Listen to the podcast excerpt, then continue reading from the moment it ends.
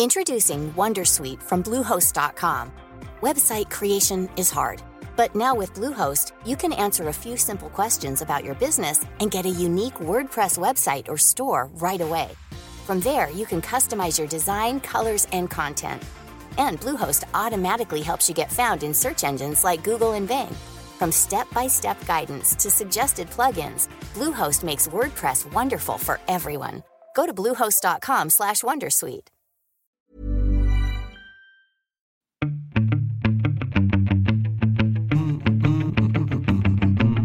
Salut, c'est Thomas Rozek. C'est faire un doux euphémisme que de dire que la campagne électorale américaine qui s'annonce sera tout à fait cruciale pour une catégorie bien spécifique des acteurs de la vie publique. Je veux bien sûr parler des réseaux sociaux, les plateformes de la Silicon Valley qui sont sorties exsangues de la précédente course à la Maison Blanche, où elles se sont vues notamment reprocher d'avoir ouvert grand les portes à de possibles ingérences extérieures ou à de la manipulation politique. Facebook, par exemple, se débat encore dans le grand scandale Cambridge Analytica, du nom de cette entreprise accusée d'avoir aspiré les données mal sécurisées des usagers du réseau pour favoriser entre autres l'élection de Trump. Et pendant que Mark Zuckerberg, le patron de Facebook, enchaînait les séances d'interrogatoire musclés devant les parlementaires américains, son meilleur ennemi, Jack Dorsey, le patron de Twitter, annonçait de son côté son souhait de voir sa plateforme interdire les publicités ciblées politiques.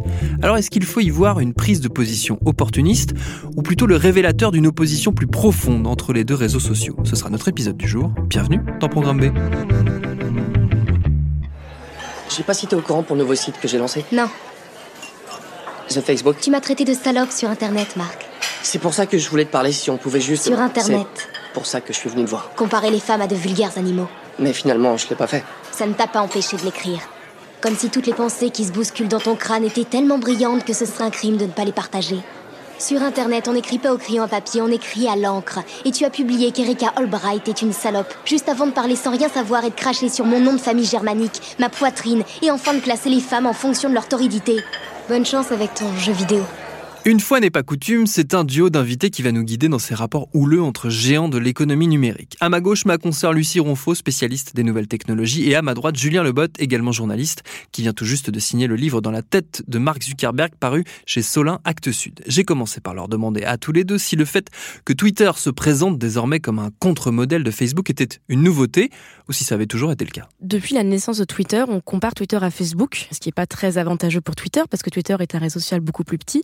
En fait, Twitter n'a jamais été un réseau social similaire à Facebook. Déjà, rien que par leur philosophie de départ. Facebook, l'idée au départ, c'est je veux me connecter avec mes amis et leur partager euh, des infos sur ma vie, mes photos, etc. Twitter, c'est qu'est-ce que je suis en train de faire? Je suis en train de manger une pomme, je suis en train de voir euh, un avion euh, s'écrouler dans, une rivière, je suis en train de voir une manifestation, gna, gna, gna. Donc c'est vraiment, c'est, on a un réseau social extrêmement privé, un réseau social extrêmement public. Donc déjà, rien que par leur philosophie, c'est pas la même chose. Ensuite, par leur taille, il faut vraiment insister dessus, Twitter et Facebook, ça n'a rien à voir. Facebook, c'est 1,5 milliard de personnes qui se connectent dessus tous les jours. Twitter, au dernier comptage, c'était 145 millions qui chaque jour voit une publicité en ligne, euh, parce que c'est la nouvelle manière de compter de, Twitter. Donc ça, n'a rien à voir. Et surtout, le, public n'a rien à voir non plus. C'est-à-dire que Facebook, tout le monde ou presque, en tout cas, interagit avec un service de Facebook. En tout cas, c'est très commun. Twitter, c'est un réseau social de communicants, de politiques. Et euh, la raison pour laquelle nous on connaît, c'est qu'on est journaliste, mais, mais c'est tout quoi. Donc ces deux boîtes n'ont jamais eu grand-chose à voir, mais on les a toujours comparées parce que ce sont deux réseaux sociaux qui ont été un peu les têtes de proue de ce mouvement de, euh, voilà, de, de, social en ligne, etc. Et par ailleurs, ce sont des entreprises qui ont aussi des ennuis un peu similaires, dans le sens où, euh, en français, par exemple, on parle de GAFA. On met pas de T, mais généralement, quand on pense à, euh, aux géants du numérique, on y met Twitter. aux États-Unis, c'est un peu pareil. Quand le Congrès américain convoque les grands réseaux sociaux pour parler de modération en ligne, par exemple, mais il va convoquer Google, Facebook, Twitter. Au final, ces trois boîtes ne sont pas les mêmes, quoi. Donc là, ce qui est intéressant, c'est que Jack Dorsey, donc qui est le PDG de Twitter, qui toute sa carrière a un peu pâti de cette comparaison avec Facebook, parce qu'en gros tout le monde disait haha euh, Twitter, euh, c'est les euh, voilà c'est un peu les losers des réseaux sociaux, mm. profite de cette comparaison en disant ok vous nous comparez, et eh ben pour une fois je vais réussir à marquer un point face à Facebook et moi qu'est-ce que je vais faire? Je vais interdire complètement les publicités politiques parce que nous on a beau être petit, on prend nos responsabilités et pas Facebook. Et ça, c'est super malin de sa part. Julien, vous vous décrivez dans, le livre Dans la tête de Mark Zuckerberg, vous, évoquez ce rapport à, la publicité. Dès le début, en fait, Zuckerberg, il dit il n'est pas hostile à la publicité. Au contraire, ce qu'il n'aime pas, c'est la publicité qui craint. La publicité qui craint, il, il veut pas du tout qu'on mette juste des bannières comme euh, par exemple Google euh, a pu le faire. Non, son idée c'est de se dire euh, on va jouer autour de des individus, des communautés. Alors il y a tout un tas de concepts un peu vagues, parfois un peu vaseux, mais en même temps assez opérants, je veux dire d'un point de vue publicitaire. Et l'idée c'est vraiment de se dire on arrête avec les bannières et on cible vraiment les bonnes personnes. Et il voit presque ça comme un service. C'est-à-dire il dit finalement des internautes qui sont ciblés sur la base de leur goût, finalement ils seront peut-être contents parce que ils ne seront sollicités que par des marques qui, a priori, leur parlent. Et d'ailleurs, c'est assez marrant pour la petite histoire, je reviens dessus. L'un des premiers euh, GAFAM, d'ailleurs, euh, à payer pour être euh, sur Facebook, c'est Apple. Et donc on a cette longue histoire entre guillemets de la publicité sur Facebook qui repose sur cette idée de ciblage dès le départ, effectivement. Et sur le rapport d'opposition entre Twitter et Facebook, est-ce que c'est réellement un sujet uniquement pour Twitter ou est-ce que c'en est un pour Facebook aussi? Je crois que Mark Zuckerberg, c'est effectivement pas du tout Jack Dorsey. Ils n'ont pas les mêmes convictions, pas la même approche du débat public. Je pense que Mark Zuckerberg a, un côté peut-être encore plus brutal dans sa façon de vouloir imposer sa plateforme au monde entier. Euh, on a vraiment un personnage qui est convaincu, par-delà l'aspect entrepreneurial et la réussite de l'entreprise, que l'humanité, pour passer à un cap, pour passer à l'échelle, doit aujourd'hui être liée sur une plateforme. Et sa plateforme, évidemment, c'est Facebook. Et d'ailleurs, pour anecdote, Jack, donc Dorsey, le PDG de Twitter, il n'y a pas longtemps, s'est moqué de la nouvelle façon de faire un logo pour Facebook, puisque tout en capital aujourd'hui, tout est Facebook, tout en capital. C'est-à-dire qu'on ne peut vraiment pas louper Facebook. Et donc Jack Dorsey a répondu en disant bah, Moi je suis Jack depuis Twitter, tout en capital. Et c'est vrai qu'on a ce côté aussi euh, chez Facebook qui est vraiment le fait de dire Nous sommes la plateforme, la place publique. Et quand bien même il y a eu tout un tas de scandales autour de la vie privée, de la réputation des données des utilisateurs, on a cette intime conviction qui est permanente et qui se prolonge. Et c'est d'ailleurs ça qui est problématique c'est qu'il faut un lieu où l'humanité va pouvoir échanger. Et Mark Zuckerberg est persuadé que cette plateforme, ça doit être la sienne. Et ce qui est intéressant, c'est que Jack Dorsey, de l'autre côté, n'est pas du tout, c'est pas l'homme de Twitter, Jack Dorsey. Jack Dorsey, il a cofondé Twitter, mais Jack Dorsey, il a fait plein d'autres choses. Il est PDG de deux entreprises actuellement, donc de Twitter d'un côté et de Square, euh, qui fait du, du, paiement en ligne, hein, qui, qui, est l'un de ses gros succès. Pour le coup, Square, c'est une boîte qui marche très très bien. Et Jack Dorsey, en fait, il a cofondé Twitter, il en a quitté la direction euh, pendant des années, et en fait, il est de nouveau PDG depuis 2015, parce que, en fait, Twitter, c'est une entreprise qui, depuis le départ, en fait, va mal, et qui, depuis le départ, euh, passe son temps à, éteindre des feux. parce qu'en fait, Twitter, c'est, moi, c'est une plateforme que je trouve fascinante, parce qu'elle a une, une place vraiment démesuré dans le discours médiatique, euh, du fait justement de sa place privilégiée parmi les journalistes, parmi les personnalités également, et que bah du coup euh, Twitter euh, se retrouve à, à, devoir répondre de scandales qu'il n'est pas du tout capable de gérer. Typiquement, Twitter a été accusé d'avoir largement favorisé l'expression Donald Trump. Donald Trump est accro à Twitter, il passe son temps à communiquer sur Twitter. Alors il, il utilise aussi Facebook, hein, par ailleurs il a une page officielle, mais il l'utilise pas du tout comme Twitter, où Twitter il passe son temps voilà, à, à tweeter depuis, la, depuis la Maison Blanche, on imagine. Et déjà, il cible pas sur Twitter. Sur Twitter, il hurle à la face du monde entier. Sur Facebook, en fait, sa campagne cible les individus sur la base de leurs conditions. Il y a des pubs ciblées sur Twitter également. Hein. Comme tu le disais, hein, le, la publicité ciblée, c'est vraiment au cœur du, du modèle économique des, des, réseaux sociaux aujourd'hui. Et, enfin, et ça, faut vraiment le dire, parce que la raison pour laquelle les publicités politiques, c'est un débat si difficile à gérer pour toutes ces boîtes-là, c'est qu'en fait, c'est pas tant les publicités politiques. Euh, alors il y a, euh, on peut parler d'éthique, tout ce qu'on veut, mais c'est même pas une question d'argent parce que Facebook estime à 5% le chiffre d'affaires, c'est 0,5% ça, le, chiffre d'affaires euh, qui leur, que leur rapporte, les publicités politiques. Le problème c'est que si commence à dire, ok, pour les publicités politiques, on ne fait pas de ciblage, qu'est-ce que ça veut dire? Parce qu'après les gens peuvent réfléchir et se dire, mais au final, est-ce que c'est vraiment éthique de cibler les gens sur de la pub en général et pas que pour de la politique? Est-ce que vraiment c'est très éthique de se dire, bon bah puisque Lucie Ronfaux est une femme de 28 ans qui habite à Paris, je vais lui afficher que des publicités, euh, j'en sais rien moi, pour du maquillage euh, et des serviettes hygiéniques. Et, ça, c'est une question qui est dangereuse pour Facebook. Ils veulent surtout pas euh, s'y avancer. Surtout, surtout pas voir ça. Et moi, ce que j'aime bien dans le débat aussi, qui, qui est un peu étrange, c'est qu'en fait, on parle de possibilités, j'ai envie de dire, ouvertement et frontalement politiques, mais quid, par exemple, des publicités à portée politique, mais qui ne sont pas émises par des, des partis politiques? Par exemple, aux États-Unis, il y a ce qu'on appelle les PAC, les super PAC, c'est-à-dire les comités d'action publique, qui, eux, ont un agenda politique à défendre. C'est pas l'agenda d'un candidat, c'est par exemple une question. Ça peut être par exemple la lutte contre l'avortement, ça peut être, je sais pas moi, la promotion des énergies fossiles, que sais-je. Eh bien, Twitter ne bloque pas ce genre de groupe de pression. Donc en fait, on a en plus un espèce de discours un peu frontal, une guéguerre qui se passe. Les médias attrapent des petites phrases et ont tendance à dire, bah regardez, Twitter montre la voie, Facebook devrait le faire. En réalité, personne n'est complètement vertueux. Et justement, euh, Lucie, Twitter a un peu revenu sur cette histoire de, ciblage de publicité politique. Euh, à demi-mot, en tout cas, il y a eu des rencontres montre des Ouais, échanges qui alors font on est- que la réalité est en train de changer un petit peu. En gros, euh, donc là on enregistre l'émission, on est le 12 novembre et Twitter doit publier officiellement ses nouvelles règles le 15. Pour l'instant, on a juste les tweets de Jack Dorsey qui a annoncé en grande fanfare qu'il arrêtait les publicités politiques mais qui n'a pas donné trop de détails. Et donc jusqu'ici Twitter disait oui, tous les sujets politiques on les interdit. Donc que ça soit de la part de candidats que euh, d'autres choses. Sauf que d'après euh, plusieurs fuites dans la presse américaine, en fait, ça serait un peu plus compliqué que ça. Donc visiblement Twitter chercherait quand même à autoriser les publicités parlant de en gros, D'intérêt public. D'int- D'intérêt public, c'est ça. Donc, tant que c'est pas une loi, en, en gros, on n'a pas le droit de parler euh, des accords de Paris. Par contre, on peut parler du réchauffement climatique. Euh, on- je schématise. Sauf que du coup, c'est une pente assez glissante parce qu'on peut se dire, c'est quoi de l'intérêt public? Est-ce que euh, si je suis pour le droit à l'avortement ou contre le droit à l'avortement, est-ce que les deux ont le droit de faire des publicités ciblées ou pas? En France, on a un peu de mal à saisir le débat sur les publicités politiques parce qu'on a des règles beaucoup plus strictes qu'aux États-Unis en la matière. C'est-à-dire qu'en France, un candidat n'a pas le droit de faire des publicités en ligne six mois avant un scrutin. Donc, c'est-à-dire que vous ne verrez jamais euh, dans les présidentielles, vous n'avez pas vu a priori de pub euh, pour, euh, je sais pas moi, la campagne de François Fillon ou la campagne d'Emmanuel Macron. on- n'en voit pas, alors qu'aux États-Unis, c'est vraiment partout. Par contre, ce qu'on voit en France, c'est des publicités, comme on dit, hein, de d'ordre politique, mais plus de, du militantisme. Moi, euh, voilà, on parlait de, de- des- des, pubs qui me ciblent. Moi, je suis une jeune femme de 28 ans. Tous les matins, je tombe sur une pub contre l'avortement sur mon fil Facebook. Alors la question, c'est est-ce que c'est éthique ou pas? Est-ce qu'on devrait l'autoriser ou pas? Facebook, pour l'instant, répond que c'est pas c'est pas à eux de répondre à cette question. En tout cas, toute la difficulté politique de cet ensemble de plateformes, c'est vraiment ces zones grises. C'est-à-dire qu'on est en permanence sur des plateformes tellement puissantes qu'elles ont intégré chacun des recoins de nos existences. Et donc, ça va depuis le plus badin, depuis la, maison du convertible ou que sais-je, jusqu'à la question de la contraception, de l'éducation ou de l'environnement.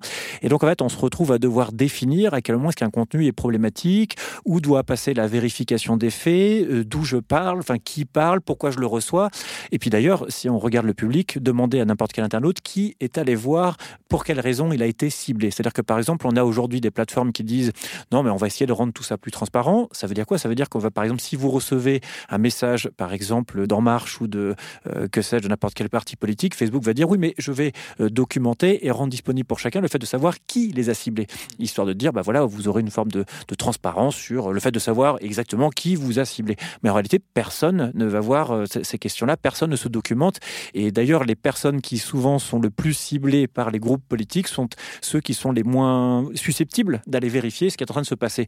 Le- L'espèce de- de- d'éducation aux ou de niveau un peu de- d'approche critique des outils que ça nécessiterait d'avoir, c'est typiquement pas celui du public qui est ciblé, puisque on sait bien que pour faire bouger un scrutin, c'est souvent les, les indécis sur lesquels on tape, et les indécis sont peut-être aussi ceux qui sont les moins armés face, alors je dirais pas la désinformation pour être tout de suite sur des, des mots un peu, un peu effrayants, mais tout simplement sur, euh, sur des tentatives un peu de, euh, de, de- pas, pas de manipulation même pas, c'est pas mot, mais d'interférence, d'essayer de brouiller un peu l'esprit, de perturber les gens. Et d'ailleurs, petit côté un peu obscur de l'élection de 2016, qui a quand même mis le feu aux poudres finalement aux États-Unis avec l'élection de Donald Trump, c'est le fait que le ciblage, c'est pas seulement de cibler les gens qui ont des convictions pro-Trump, ça peut être de dissuader des démocrates qui hésitent de se déplacer pour aller voter, en disant par exemple, tu vas quand même pas voter pour Hillary Clinton, alors que par exemple, elle est comme son mari, donc le président Clinton à l'époque, qui par exemple sur telle ou telle cause n'était quand même pas très très bon. C'est-à-dire que le truc est très très ambigu, puisqu'on peut vous cibler à la fois sur vos convictions ou les convictions qu'on peut vous prêter, ou alors sur les faiblesses ou les doutes aussi qu'on peut vous prêter. Ça, c'est quand même très très ambigu. L'un des, des termes centraux, des mots centraux, des expressions centrales dans, dans, tout ce débat, c'est la liberté d'expression, euh, justement, qui est un, un concept qui n'est pas régi par les mêmes règles en fonction des pays et qui est très spécifique aux États-Unis. Zuckerberg s'est élevé désormais en champion de cette liberté d'expression, au point qu'il a légèrement réécrit l'histoire euh, récemment, allant jusqu'à raconter que Facebook avait été créé en réaction à la guerre en Irak, Oui, j'adore cette histoire. Euh, en gros, Zuckerberg, euh, dans un discours qu'il a donné à l'université de Georgetown, Exactement. c'est ça, ouais, de Georgetown, euh, en pleine pression sur euh, tout le débat dont on vient de parler, dit mais vous savez, euh, moi j'ai créé Facebook à l'époque de la guerre en Irak, c'est ça, au moment de la guerre en Irak parce que je voyais bien que des gens avaient des opinions très fortes sur la guerre en Irak et que je voulais que Qu'ils puissent s'exprimer. Et ce qui est rigolo, c'est qu'en fait quand on connaît l'histoire de Facebook, et ça c'est pas la première fois que Zuckerberg fait ce coup-là d'ailleurs, alors Peut-être hein, qu'effectivement, il pense à la guerre en Irak. N'empêche que les origines de Facebook, avant Facebook, il y avait un autre site qui s'appelait FaceMash, qui était plutôt un site qui consistait à euh, euh, noter sur de, de- noter le physique des étudiants de Harvard, et que c'était plutôt dans cette optique de euh, plus ou moins potache de comparer les étudiants que Zuckerberg a eu cette idée du grand réseau. Quoi. Alors après, effectivement, FaceMash n'était pas Facebook, c'est-à-dire qu'il y a eu ce Non, site je et après il y a eu Facebook. Et il y a eu d'autres choses. Mais ce qui est intéressant, c'est que Zuckerberg, je aussi, ne parlait pas trop de ce sujet. Zuckerberg a longtemps été un personnage Julien, tu me dirais c'est d'accord, mais moi que je trouve qui a souvent, qui a été assez longtemps peu politique, justement, qui, qui a vraiment. tenu à distance de tout ça. Ouais, qui se tenait à distance de ça parce que c'était compliqué. La preuve, hein, c'est effectivement Mmh, assez compliqué. assez compliqué. Et ça a commencé à changer en, euh, en gros, en, je crois que c'est en 2015 où, tout- où tous les médias américains ont commencé à dire peut-être que Zuckerberg en fait veut devenir président des États-Unis. Mm. Alors ça, c'est la tournée de 2017. C'était 2017, voilà, exactement. C'était lorsque euh, son dans challenge, son dans- challenge annuel. son où il a annuel où visiter il a, il a l'ensemble fait des- il a fait le tour des 52 États euh, américains. Il se faisait prendre en photo avec euh, des pompiers, avec euh, des petits commerçants, avec. euh, Enfin, ça, c'est vraiment Comme un politicien en campagne. C'était très Mm. politicien en campagne. Et du coup, tous les médias ont commencé à se dire mais et si Zuckerberg voulait devenir président des États-Unis?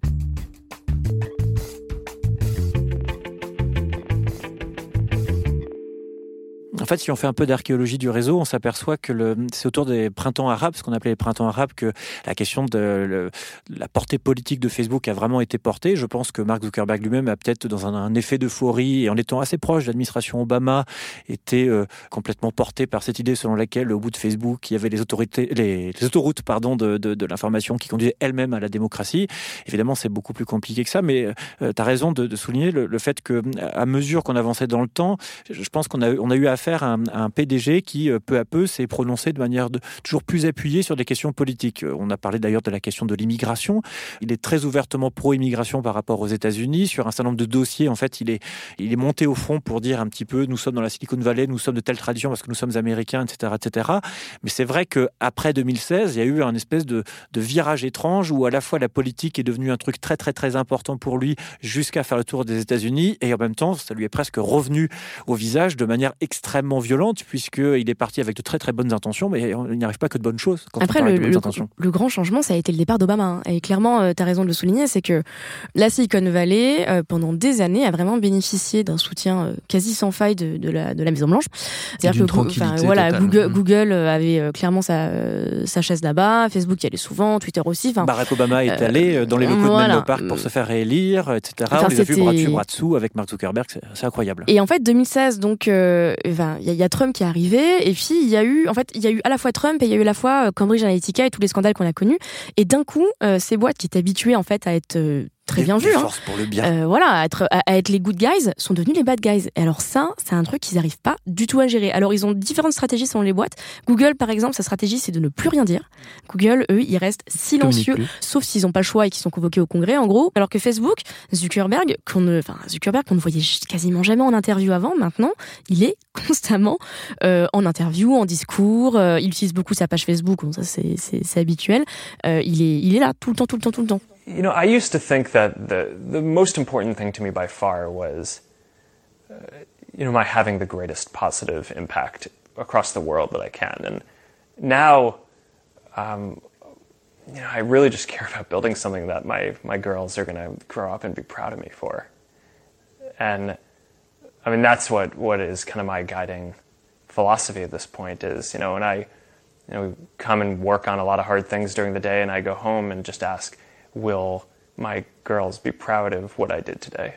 Après, il est vrai que, enfin, on a, affaire à une situation où euh, Facebook, c'est le nom d'autre chose. Sauf qu'il a pas de bol. Mark Zuckerberg, c'est le plus visible de tous. Donc, euh, quelque part, quand on a envie de s'attaquer aux GAFAM, aujourd'hui, tout le monde dit Mark Zuckerberg. Or, effectivement, euh, si on parle, par exemple, de diffusion de, de, de, de contenu propagandiste, de désinformation, de propos anti-vaccinaux, etc., etc., on peut trouver sur YouTube plein d'exemples de, de choses très problématiques.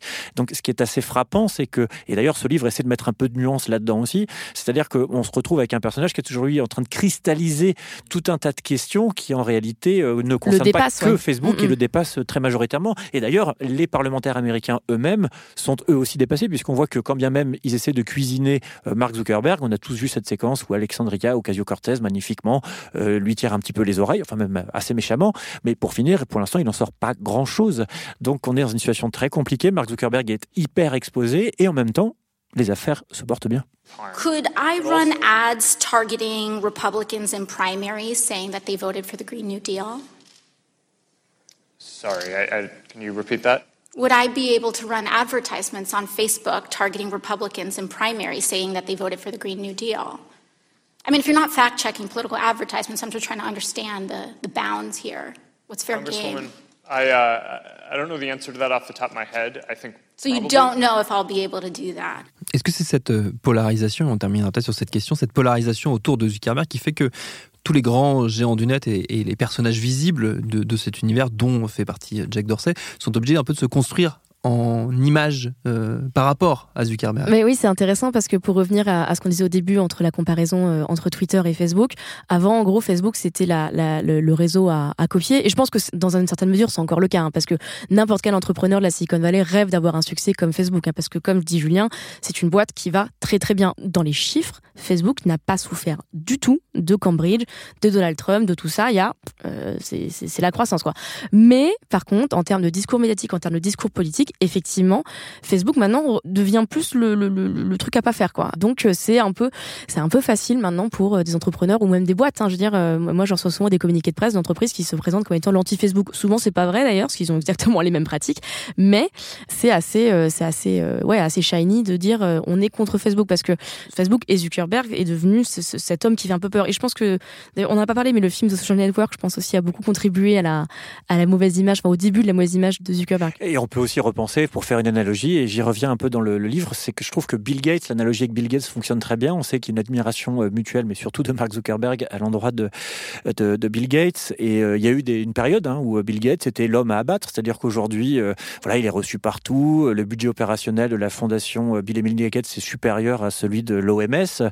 on a un personnage aujourd'hui sur Netflix, on a trois épisodes formidables où on le voit en train de réfléchir et de méditer sur les campagnes vaccinales ou la façon dont on va mettre des toilettes à disposition de l'Afrique.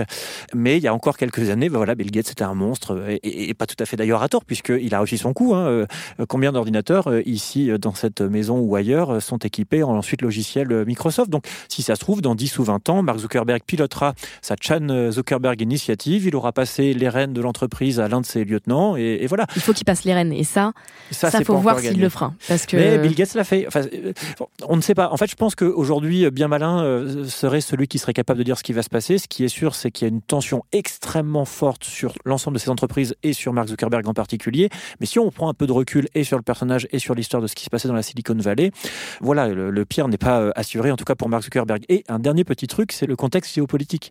En fait, la Chine, je trouve, c'est passionnant parce que en réalité, l'un des alliés de Mark Zuckerberg, c'est Xi Jinping et c'est euh, l'économie du numérique chinoise qui essaie de se développer. Et en fait, Mark Zuckerberg a pour lui la possibilité de dire, notamment euh, au Congrès américain, non mais attendez, si vous démantelez mon entreprise, moi, d'accord, pas de problème, mais ceux qui vont débarquer ici et qui auront la main sur la censure et sur les données des utilisateurs américains, ce seront des entreprises chinoises. Donc je pense que là, il a trouvé un argument très très fort pour, en tout cas, encadrer ceux qui veulent réguler.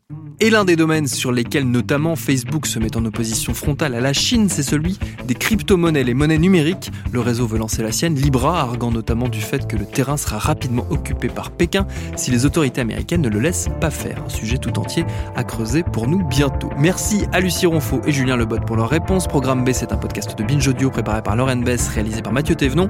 Abonnez-vous sur votre appli de podcast préféré pour ne manquer aucun de nos épisodes, Facebook et Twitter pour nous parler. Et à demain pour un nouvel